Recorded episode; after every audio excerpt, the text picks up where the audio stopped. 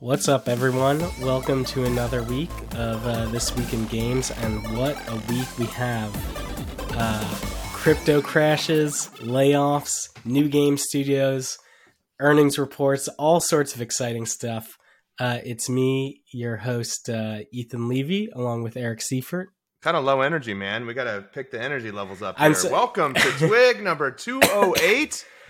It is me, Eric Seufert, and my co-host slash assistant, Ethan Levy. How Uh, are you? Assistant to the assistant. uh, I am. how assistant to the regional manager. yeah, exactly. Uh, I'm How yeah. my low energy is uh, fuck this flu season, man. This is like my third different virus in two weeks. I feel awful. Oh man, sorry to hear it. it's okay. Uh, we, uh, Eric's Eric's out. What's Eric doing? Eric's out? in Dubai. Laura, I believe, is on vacation. Okay, that's right. She's in. Uh, that's, that's right. She took a vacation. Um, and that's it Yeah, because uh, Adam is gone forever, and uh, Miska's gone forever. So yeah. I th- I think in the new year we might introduce a new a new voice to the podcast. I we'll think see. in We'll see. I don't know. No promises. Who knows? Stay tuned. Um, can I plug something real quick? Yeah, go for it. I am hosting a happy hour at Slush. So if you're going to Slush, I know many of the listeners will be in attendance at Slush. I'm hosting a happy hour on November 17th with Incremental. So Incremental is a um, a mobile uh, ads measurement company that I've invested in, um, and we are co-hosting with Incremental uh, the Slush Happy Hour with Mobile Dev Memo and Incremental. The the whatever the ticket page, um, the event page is on Eventbrite. So if you go to Eventbrite and just search for Slush Happy Hour with Mobile Dev Memo, or just search for Mobile Dev Memo, I'm sure it'll come up. Um, anyways, November 17th, the first day of Slush. It is at 8 p.m. It starts at 8 p.m. We're going to go to I think about midnight, and then uh, and then on to the after parties. But that is November 17th, next Thursday. I will be out from the podcast next week because I'll be in Slush. So the happy hour is November 17th, next Thursday, uh, at Bar Loose, downtown Helsinki, starting at 8 p.m. All right, sounds like a good time. It will be. All right, let's go into the uh, uh, quick updates. This this one, I'll start with uh, "Holy Layoffs, Batman." I'm just gonna read some headlines um, that don't even cover all of the tech companies and game companies that have uh, had big big headline layoffs this week. So we've got Meta cuts 11,000 jobs as it sinks more money into the metaverse. That's the Reuters headline. Twitter says 50% of staff laid off, moves to reassure on content mo- moderation, also from Reuters. NBA Top Shot maker Dapper Lab lays off 22% of workers. That's CNBC. Blockchain game studio Mythic Games cuts 10% staff amid downturn. That one's from Bloomberg. And Embracer Group shutting down Onoma, the studio it acquired just months ago. That was on IGN. Uh, so that and and that's just a taste. There there are a lot of people uh, being laid off uh, currently. I think Yeah. we've got a lot of factors. Uh, definitely on the social networks and, and ad focused businesses. ATT has been a, a big factor impacting revenue.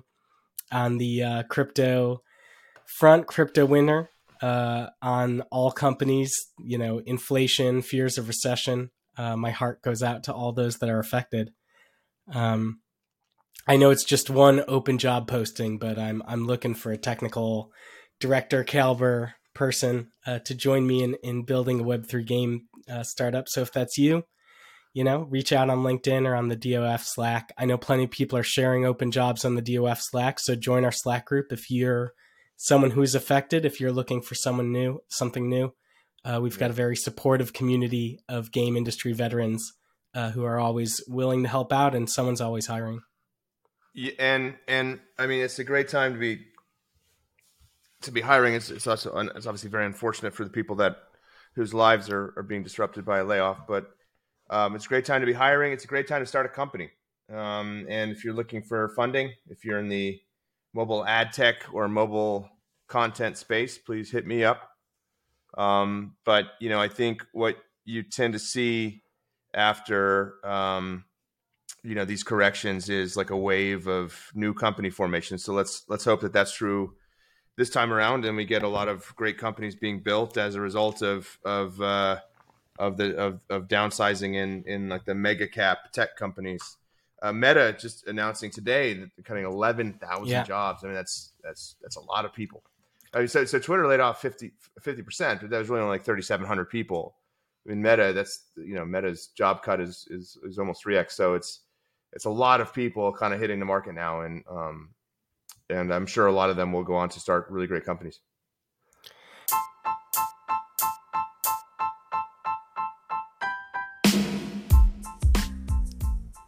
This podcast is brought to you by Google for Games. It takes more than a collection of tools to help you bring your gaming vision to life.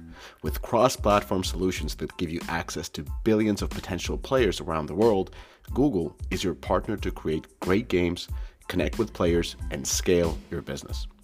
Visit g.co slash Google for Games or go to the link in the podcast description below. And if you ask me, Google for Games is the destination to learn more about game solutions and latest research and insights from Google's gaming teams to help you achieve your goals.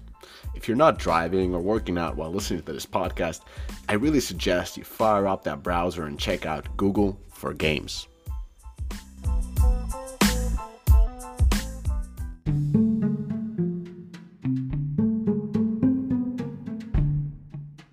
Today's global gaming marketplace, your players want to pay how they want, when they want, and where they want.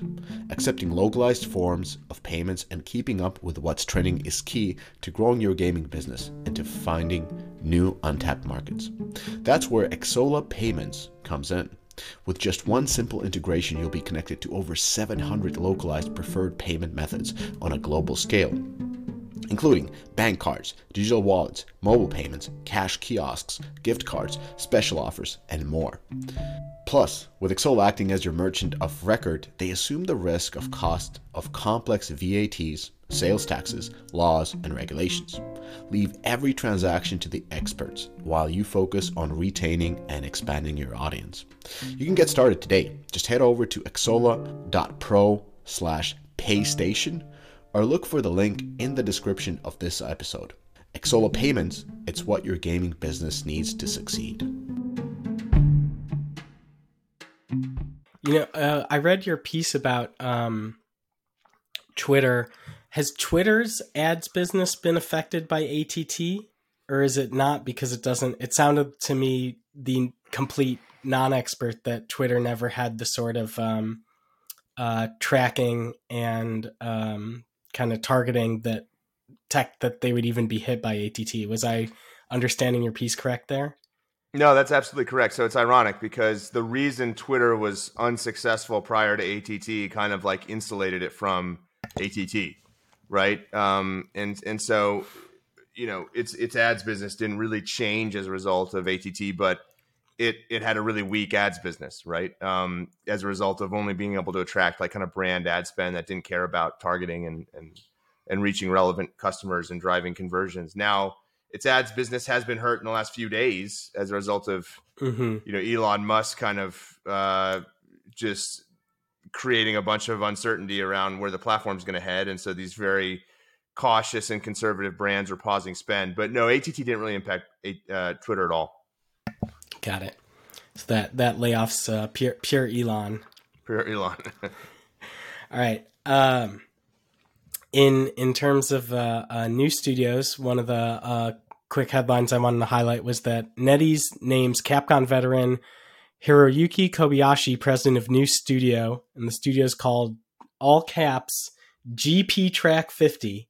Um, so you know, not so certain on that game studio name uh, name, but just a quick hit. Net he's NetEase has tapped the former Resident Evil and Devil May Cry producer to lead its new development studio, which has been tasked with creating original video game and entertainment franchises that'll be capable of finding a global audience. So, you know, I certainly love uh, Devil May Cry is one of my favorites, and Resident Evil 2. NetEase is great at um, publishing mobile games.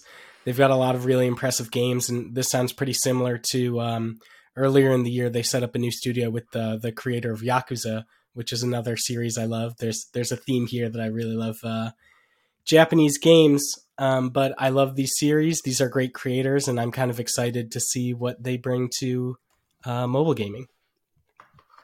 Cool. Um, another two two more or one more new game studio and then one more new game announcement. So, uh, Nintendo and DeNA to establish a joint venture company. This is out of Gematsu. Gematsu.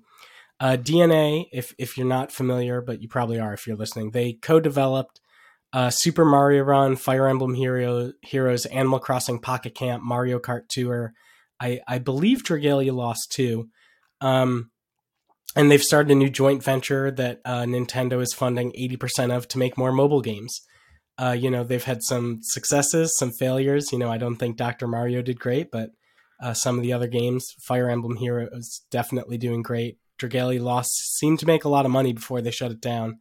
Um, so they've got enough um, success in mobile that it looks like Nintendo's going to keep pushing into the space and bringing their franchises. Do you think we'll ever get Zelda on mobile? I don't Hmm. know. I don't know. That's is that the last big IP that hasn't? I mean, there's I guess there's no Uh, like Donkey Kong, There's no Metroid, Metroid. Um, Luigi's Mansion, Yeah, no Kirby, but yeah, I wish. I mean, well, it it's going. It would go back to. I would have to make the same comment I, I made last week about Age of Empires coming to mobile. Like, I I would be excited, but I'd also be like very nervous that Yeah. they would just screw it up. Right? Like, I mean, um, you know, Ocarina of Time and Link to the Past are probably two of my favorite games ever. And I would just hate to see Zelda be like a sprite in like an endless runner or like a 4X, you know, strategy game. Like that would that would not be very I uh, th- I think it'd have to be a Genshin Impact type uh, and scope of game, which is just a massive undertaking. yeah. Yeah, I don't think Zelda's destined for mobile. Um, last quick hit from me is that TiMi Studios and Capcom are going to make a new Monster Hunter mobile game. This is from Games Industry. Uh, you know uh, TiMi from uh, Call of Duty Mobile, Contra, Pokemon Unite. Uh, they have some of the biggest hits in mobile gaming and thus in the world. Uh, Ma- Monster Hunter is a massive global franchise. I think it's got all the pieces as a game uh, to be a live service mobile MMO. So this one I would predict to be a monster hit. This this is going to be a big game when it comes out. Mm. Yeah. Um. So we had Playtika earnings uh, yesterday morning. Um, so the stock was trading down eleven percent after the print. Um, the Q4 guidance was uh, was light. Um, let me just read from a post on Pocket Gamer, uh, the title of which is 54.9% of Playtika's revenue now comes from its casual portfolio. So I'm, I'm quoting from the Pocket Gamer post. So revenue for the quarter stood at 647.8 million, increasing 1.9% from 635.9 million in Q3 2021. Uh, so that's year over year increase of you know two percent. The casual genre proved to be a particularly strong performer, with the company's casual portfolio making up a total of 54.9% of the company's total revenue, representing a 14.4% year on year increase. However, the company's social casino portfolio saw a 10.2% inc- decrease in revenue and now comprises 45.1% of the company's total.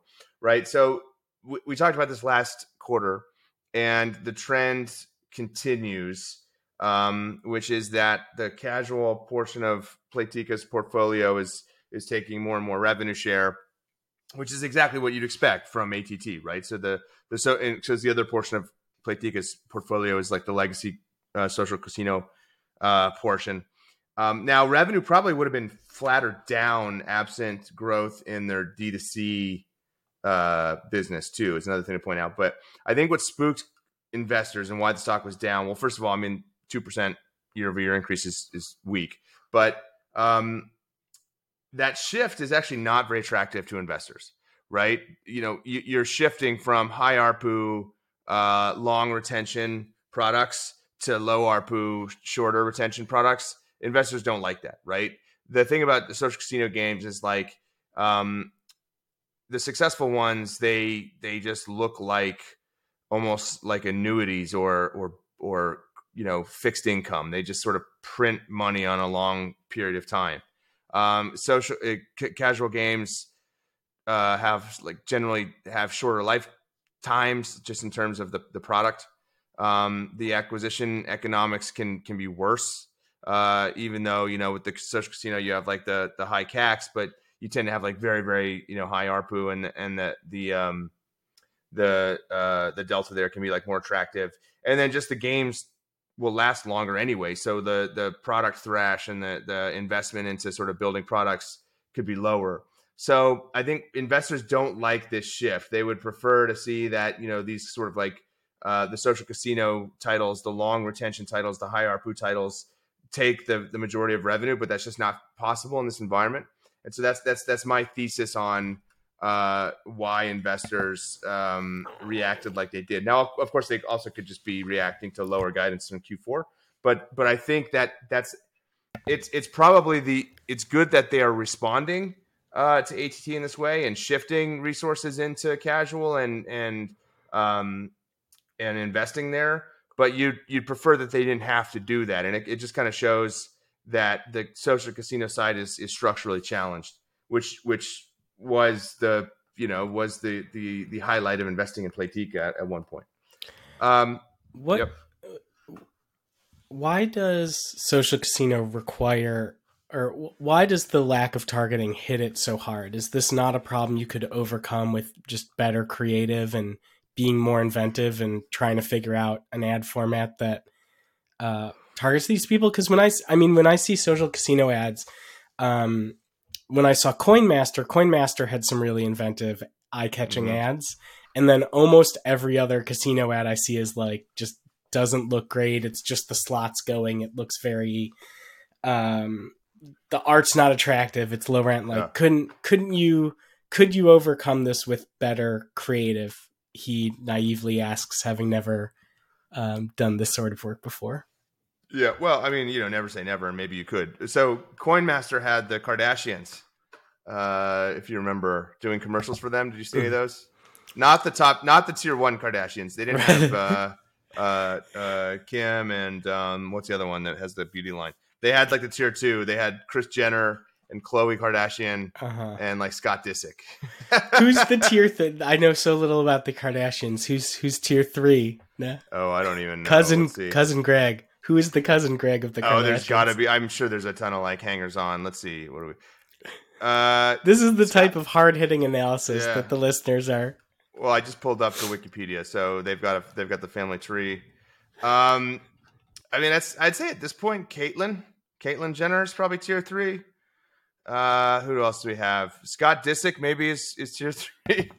um, uh, Kanye, Kanye, to the extent that he's still kind of considered a is he part of with the card? He's right. probably tier tier three. Rob, okay, Rob Kardashian's tier three. He's the son. Okay. Uh, and okay, Kylie is tier one. She's the one that has the uh, beauty line. Mm-hmm. Right. Um. Yeah, that's okay. I'm gonna. I've often been been I told that I'm the Kylie Kardashian of this week in games, but no, you haven't. no, no one has ever uttered that phrase out loud before. Made that yes. comparison. Uh, uh, let's move on quickly before people just but, tune out. Uh, okay, uh, okay. So to answer the question, um, so okay, so I think there's a couple things, and you know, of course, you know, you could you probably always iterate on creative and find some interesting concept that works really well, but like at scale, there's a couple problems. Social casino is a very um, idiosyncratic category. So first of all, the the the players, the the sort of the market there, the number of players that are interested in that category is, is quite small right? And so they're just generally hard to reach.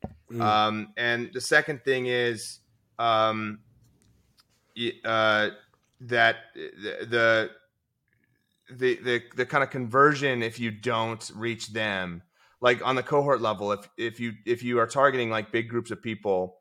Um, the, the conversion rates are like incredibly low, right? And that's that's partially that's just that's just a function of that small, that kind of smaller market, right? Um, and so and also but also they monetize really well right so if you can you know and so you'd say well then you could afford to acquire like a big broad you know cast a big wide net and bring a lot of people in because well they, they, they don't monetize that well but they monetize really well if you can just sort of like shrink that net a little bit and be have it be like a little bit more um relevant to like that group right? So, but the, the, fundamentally, the problem is it's a small group of people, right? And so, like I've said this number before, and people have pushed back on this, but there's like a hundred thousand social casino players that just are out there, like payers, right? And so everyone's sort of chasing them. And so, well, okay, there's so then you can imagine that there's kind of like two issues uh, with social casino. One is you want to have hyper targeted ads to people that have monetized in social casino games before, and that required you know the kind of Facebook style of like having the the the aggregated data on what games you're engaging with and knowing that hey this particular user has engaged in social casino games before has monetized in social casino games before and therefore they're a good recipient for a social casino games ad so that's lost in att the other mm-hmm. piece is like big big companies especially with like legacy games like a like a playtika is probably a great example a lot of their marketing spend was actually being deployed against retargeting reacquisition right and so mm-hmm. that's just a function of okay, well, I'm gonna I'm gonna target the known players from my portfolio, right? Like the, the IDFAs that I know are good players, right? And and and not only that, they don't even necessarily need to be churned. I'm gonna target them on ads every single time I do an event on the event cadence, even if they are kind of regularly active in the game. I'm gonna hit them because a new event is launching right now, and I know that if I can get them into the app to start playing as soon as the new event launches, that that's good for like X amount of money and and there's like you know an arbitrage opportunity there. So both of those tactics are not possible anymore, and so that's why ATT has been so disastrous, especially for social casino. Um, and that's just there's nothing really you can do given like the extreme, right? It's so like the, that that that sort of market size is so extreme, and the monetization levels are so extreme. Um, it's just very difficult to overcome that with like a you know a creative overhaul or playing around with like the interest targeting. Got it. Got it. So it's just a it's a function of um, uh, companies fighting over a small amount of the same players, and they're right, which which can't easily be targeted absent some kind of unique identifier and knowing something about those individuals. Hmm. Got it. Um, okay, so last update uh, it is the title is EU launches in-depth probe of Microsoft's proposed Activision Blizzard acquisition. Um, and really, I was just pointing out. So, like, apparently, we're going through like a second stage of review in the EU now. So, I'm going to quote from this. It um, the website is VGC Video Games Chronicle.com. So, I'm quoting. So, finally, at this stage of the investigation, the Commission, meaning the European Commission, has concerns that the proposed acquisition may reduce competition on the market for PC operating systems, right? So now er, they, they had talked about how it could reduce comp- comp- uh, competition for within like the game streaming and, and the and the games business. But then they go on to say it actually could reduce competition for uh, PC operating systems, right? Within the market for PC operating systems. Now, this is Microsoft acquiring Activision, right? So you might say, what are you talking about? Well, I'll keep reading. So, in particular, the Commission is concerned that Microsoft may reduce the ability of rival providers of PC operating systems to compete with Microsoft's operating system, Windows, by combining Activision Blizzard's games and Microsoft's distribution of games via cloud game streaming to Windows. This would discourage users to buy non Windows PCs. The preliminary investigation suggests that Microsoft may have the ability, as well as a potential economic incentive, to engage in such conduct vis a vis rival providers of PC operating systems. That is weird. I don't think that that's yeah. that's credible. I don't think it's a credible fear. I, I, think it's a it's a distortion of reality. I don't think Microsoft has any ability to drive PC sales by owning Activision because it can embed its streaming service on Windows PCs. The whole point of a streaming service is you can use it anywhere you want, right? And uh, yeah. and probably you're not going to use it on a PC. No one that plays PC games is going to stream from Xbox Live or whatever it's called. They want to play the PC game. So I don't agree with that. I think that's a weird argument to make. What do you think? Yeah, it is. Uh, it it it reminds me of like whenever I, I'm sure you get this more than I do, but when you get a pitch that's pure jargon and no substance, this just feels like it kind of threw all the words together without right. necessarily understanding what they mean. Yeah, or they did like a, a, a search and replace on the uh, antitrust case from uh, when was that? Like eighty or ninety eight or something, uh, where yeah. it it was. What was that? It was because uh, the the issue there was that they were bundling. Um, I think there was two kind of big issues, but they were bundling Microsoft uh, Internet Explorer with the PC, and so that was creating uh, unfair uh, an advantage. I can't find a date here, but yeah. Anyway, it was in the '90s, I think. Two, no, 2001. Huh. Okay. Well, anyway, um, it just this doesn't make sense. It's not credible. Like if someone's buying a PC, they're not buying it to play Just- streaming games, right. or they're not buying it because of the streaming capabilities that also Right. exist on their Apple or Android phones. Like Right. that's that's the appeal of. I mean, like it, it does create a lot of competition in the game streaming wars, um, which I think is going to become increasingly relevant. But um, the the the beauty of or the promise of game streaming is not needing specialized hardware. exactly, or being locked into hardware. Mhm. Uh, I, I don't know. I wish I wish Kress was here to be uh, to be upset. Yeah. All right. Instead, he's in Dubai. This episode is brought to you by Data AI. Yes, they were called App Annie back in the day, but let's not talk about that. Let's talk about how Data AI is the first company to combine consumer and market data with the power of artificial intelligence. And Data AI does this to unlock unique consumer and market insight to accelerate competitive advantages across all digital channels worldwide. What we here at Deconstructor Fun really like is Data AI's Game IQ tool.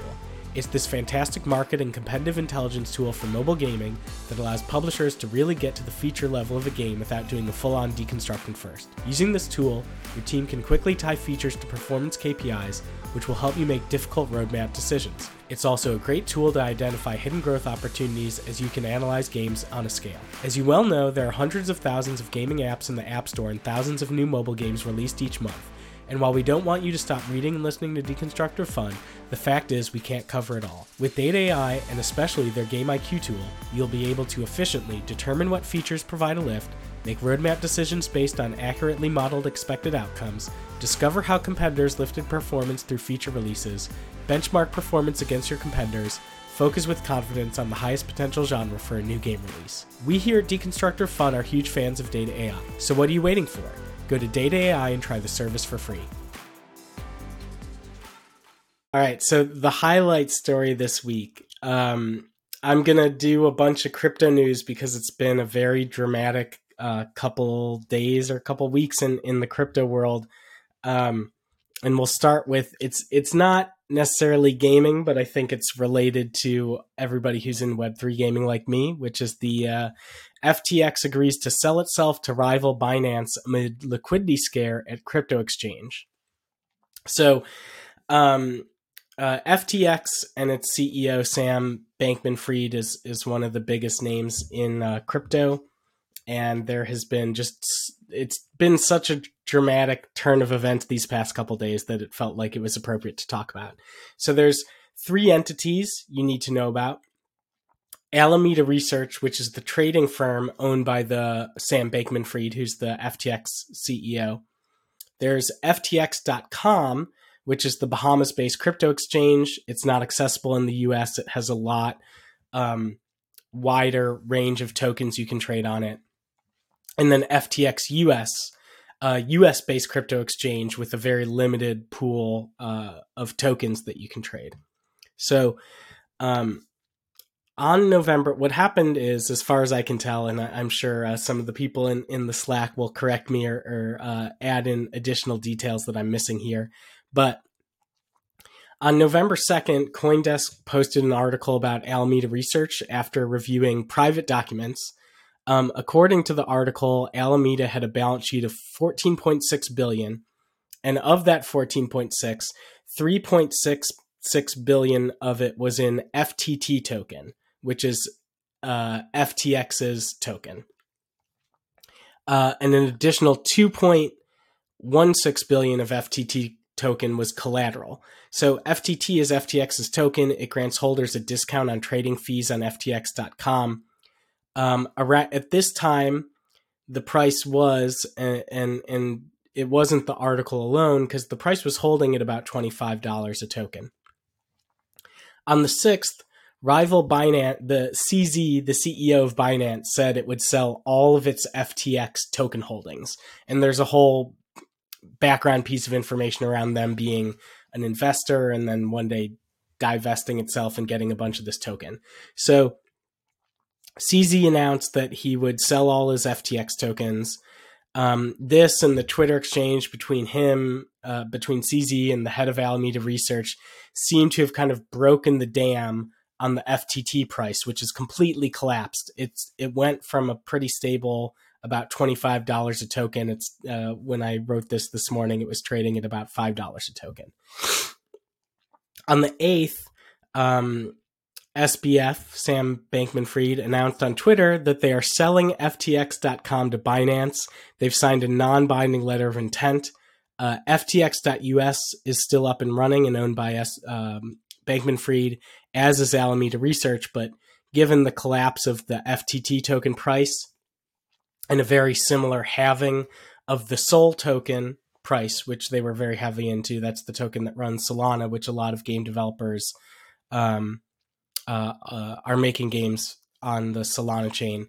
Um, it's kind of like you know we don't know what Alameda's balance sheet is like now, but it uh, they've definitely taken taken a giant hit between these two token price collapses over the past couple days. Um, so just really a, a, dramatic turn of events where uh, Binance, uh, if this all goes through, will have acquired probably its biggest rival um, by going on Twitter and announcing that it was selling token holdings. And I think this is, you know, I'm not really, I, I'm, uh, I'm very much into Web3 and crypto for gaming applications and not these kind of alternative finance applications and this world of uh, people trading tokens that a lot of them have no inherent use or value other than just the belief behind them and uh, this was this was just super dramatic and interesting.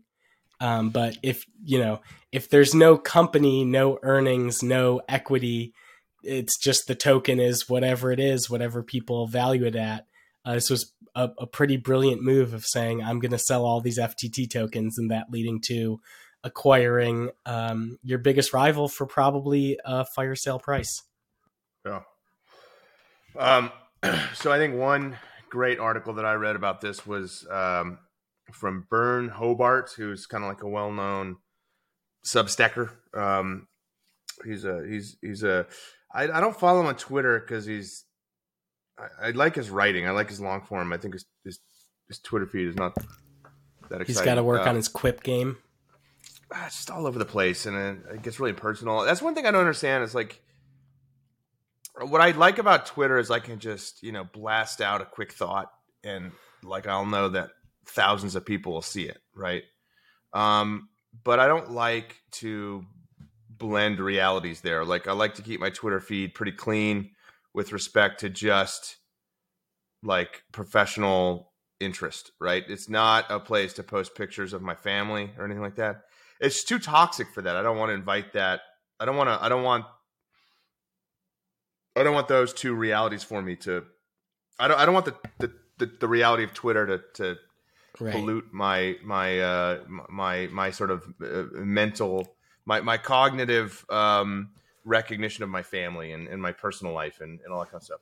Uh, but anyway, so I like, but I like his Substack, and so it's called FTX RIP or FTX RIP. So I'd recommend reading that. I what just a couple comments here.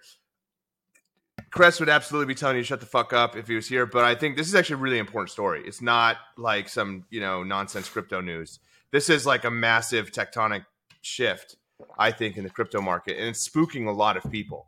Um, you know, and and the other thing is that, um, you know, uh, FTX was kind of the lender of last resort for a lot of failing crypto projects, right? And now they're gone. Or Alameda, right? I well, think Alameda, Sam, the trading but, on.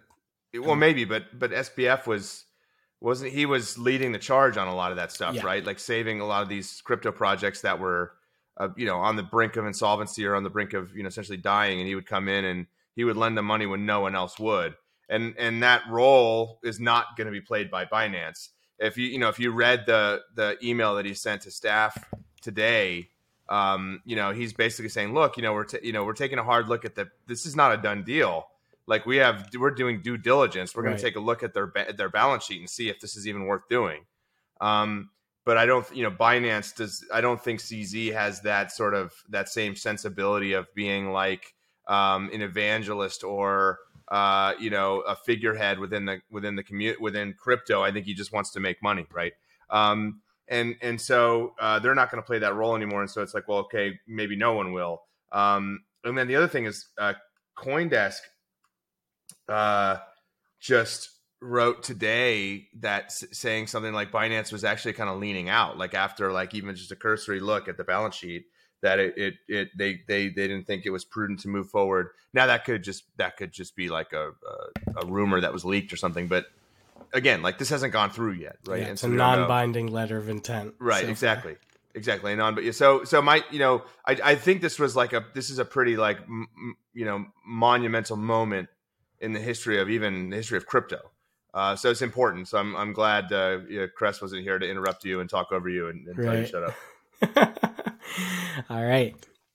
Well, I'll do I'll do one more uh, crypto story, and this one I think is much more or is is pretty targeted um, for uh, game creators, which is uh, the question of of what's going on with NFT royalties. It's probably something you've seen on LinkedIn or Twitter um, over the past uh, couple weeks. So, um, one of the things that's been really interesting to me, especially when I began my research phase on Web three and gaming was that there were frequently disconnects between like the high flying rhetoric and the reality.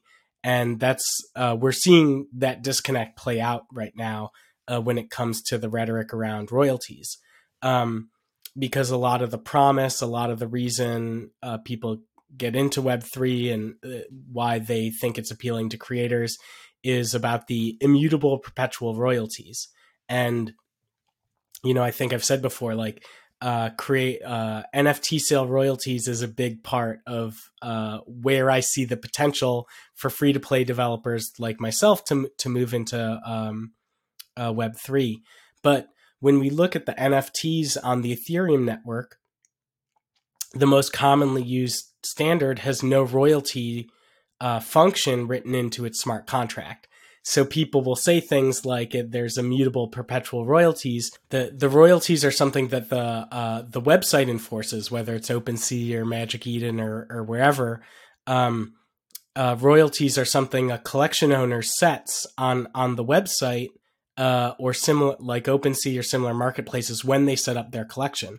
So it's not written into the smart contract. It's not enforced and perpetual the way people talk about it. So, because of the decentralized nature of NFTs, other marketplaces like Blur is probably one you've heard of. Um, they uh, made a decision to allow users to uh, trade collections and for the creator royalty to be optional. Right, this was a, a, marketing effort. You could look at it as a way to take our uh, market share from OpenSea and other competitors. Blur and others started making this royalty optional on their platform. So it's great for people who are just in for trading. They get to choose to keep more uh, revenue on every sale. And it's horrible for the creators uh, because, um, you know, if they were relying on that royalty stream to be the revenue stream and the reason behind their uh, NFT project and whatever hopeful utility they were making, uh, all of a sudden they're seeing all sorts of trade volume move to Blur and other marketplaces and not seeing any revenue from it. Um, I believe, and, and don't don't quote me on this. I, will um, I'll have to do some more research later, but I, I believe that other chains, other platforms like Immutable X, um, do have royalties enforced at the code level. It's certainly something that's possible uh, with new tools or new standards. But there's you know there's been a race to a bottom here to the bottom here, which is quite dangerous for creators. Royalties are a critical component of the business model I'm working on, like I said, and I'm glad to be honest that I don't have any collections out there right now. Um, OpenSea said in a blog post that I really like that they're making new tools to enforce royalties on chain for newly created collections and it'll be interesting to see what happens to these you know let's call them legacy nft collections going forward in this war um, over royalties. So you know it's been a, a, really dramatic couple weeks in the crypto world and i don't expect the drama to end anytime soon. But none of this dissuades me um, from uh, uh, my belief in in web3 gaming. Um, if you go back and listen to the interview i did with sebastian borget of sandbox the reason they moved into Web3 was that it solved a specific problem for them as game creators that they thought would lead to a better product for their players. And, and I'm in the same boat. Um, I've had a, a, a hand, uh, sometimes a big a big role, sometimes a really small role, uh, but in the sale of hundreds of millions of dollars of digital goods that players don't own, and I believe all those same games will be dramatically better for players when they do own their assets, can trade them, can sell them to other people. Um, that's why I'm holding strong on building Web3 Game Studio. Um, you know, and why this sort of news. I'm sure there. I mean, I'm sure a lot of people are spooked, but this this doesn't uh, this doesn't change my opinion right now. You're you're muted. Sorry. What's the motivation for this? Is it just to retain more money, or is there something deeper? Is it is it complexity of computing or something, or is it like costing them money to process those transactions, the the, the royalties? No, it, by saying blur by saying, "Hey traders, you can choose whether you want to pay the creator royalty or not." It attracts people to their marketplace and increases their trading volume. Because the traders, once the royalty is optional, by saying no, I'm not paying the royalty, that means they're keeping more of the sale price. So it makes it much more attractive for traders to not have to pay this royalty. Yeah. Okay. I see. Okay. All right. Well, I had a topic I wanted to get into today. I didn't have time to fully um, dig in, but I, I just a, I'll kind of briefly touch upon it. Maybe I'll spend some more time. Well, I won't be here next week, and this will be old news by then. But there's an article floating around that I saw shared a couple times and uh, on LinkedIn, and it was the title of it is on mobilegamer.biz. Not, not by no means am I, you know, sort of um, denigrating the work that mobilegamer.biz does. I read them all the time. Great, great outlet. Keep up the good work, guys, and everyone. Um, but there was this article they published called titled "Activision and Take Two are making more cash from mobile than PC and console combined," and that's true. I mean, that's that's that's literally true um, based on the earnings, right? But people were sharing that, and I think you know mis- or misinterpreting that, and to to to to mean that like there's been some there was like that that the slowdown in mobile is not real, or that this quarter sort of disproved that, or that you know this quarter sort of uh, uh, diverged from that trend over the last few quarters, and it, and it didn't.